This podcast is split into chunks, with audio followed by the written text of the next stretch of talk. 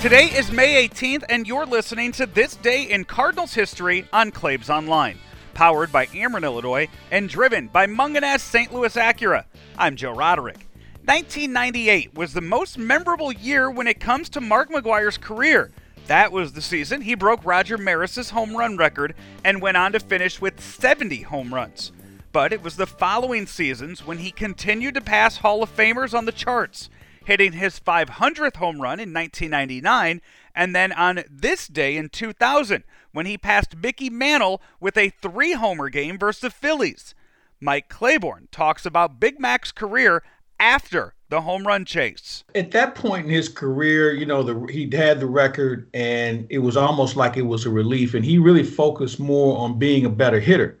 You have to remember he had a pretty decent lineup, not as good as maybe I think some people expected it to be because that was the emergence of Albert and some other young guys that were coming along. Uh, but you know what? He was still a tough out. Uh, you know, that was one of the things about him. The year he broke the record, you know, he had 299 that year. He was very conscious of making sure he could be a good hitter as well. But, you know, when you look back at that situation, things started to wind down. The injuries started to creep up a little bit more. Uh, the worst was behind him as far as the media attention was concerned. So he was a, a, still a very serviceable player at that point.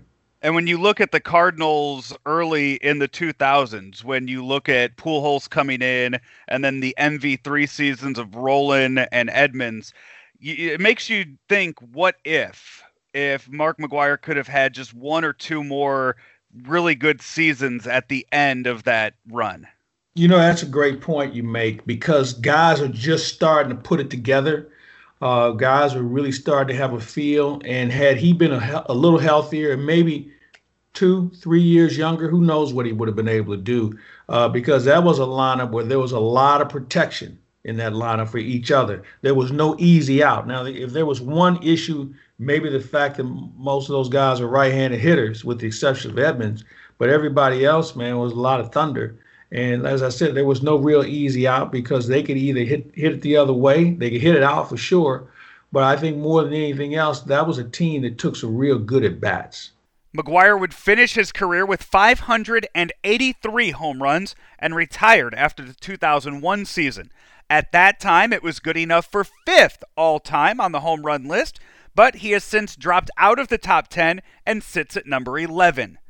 This is This Day in Cardinal History on Claibs Online, powered by Ameren, Illinois, and driven by Mungenast St. Louis Acura. Right now, shop from home with Mungenast St. Louis Acura as they bring the car to you, appraise your trade in, and complete the paperwork, all without you having to leave your home. For more information, go to stlouisacura.com.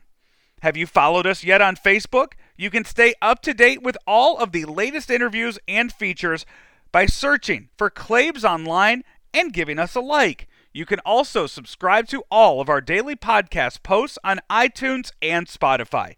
Until tomorrow, I'm Joe Roderick for Claibs Online. We love talking to the president and chairman of Ameren, Illinois. He is Richard Mark. Emergency Operations Center acts as kind of a central command center, and everything is dictated from there. They tell the crews that are out in the field where to go, where the main breakers are to go to to de-energize the line, and then they verify that that line is closed, and they're able to tell five, six, seven hundred people that are working out in the field exactly where to go to make the proper repairs to get our system back on in a storm situation.